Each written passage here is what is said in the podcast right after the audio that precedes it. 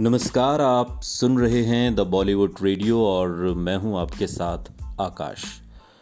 दोस्तों, किस्सा राजेश खन्ना का है और बात 1970 के दशक की हो रही है।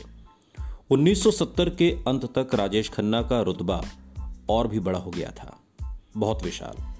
कहा जाता है कि इस दौर में धर्मेंद्र ही एक ऐसे स्टार थे जो राजेश खन्ना के स्टारडम की आंधी से हिले नहीं थे।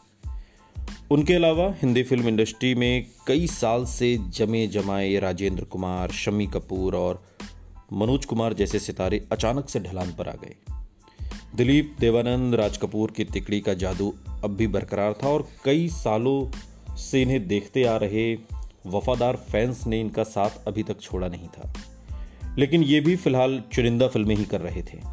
संगीतकार आर डी बर्मन की जीवनी R D Burman, the man, the music के लेखक अनिरुद्ध भट्टाचार्य जी और बालाजी विट्ठल के मुताबिक राजेश खन्ना का एक स्टाइल चल निकला था और वो बड़ी समझदारी से उसी फॉर्मूले पर चलते रहे।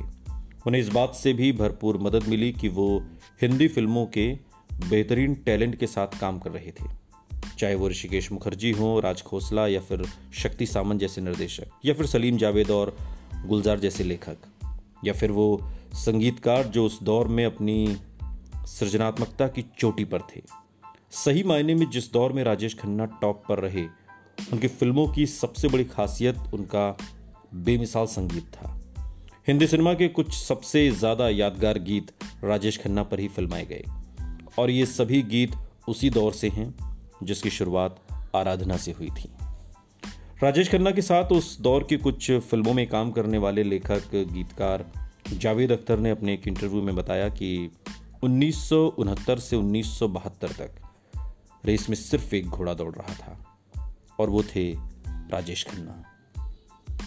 उस दौर में जावेद अख्तर के जोड़ीदार रहे लेखक सलीम खान ने राजेश खन्ना की अद्भुत सफलता को बड़े दिलचस्प अंदाज में बयां किया। वो कहते हैं कि आज तक का सबसे बड़ा स्टार था। सलमान खान, शाहरुख खान और भी बहुत स्टार्स आए, लेकिन उनका जो फेस था उन्नीस सौ उनहत्तर से बहत्तर तक, उसने जिस ऊंचाई को छुआ वहाँ तक कोई नहीं पहुँचा।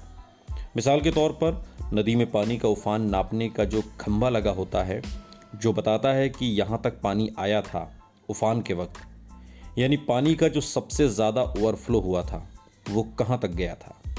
वो निशान एक स्केल बन जाता है तो राजेश खन्ना जिस ऊंचाई तक पहुँचे, उस निशान तक आज तक कोई नहीं पहुँच पाया। ये बहुत बड़ा सच है।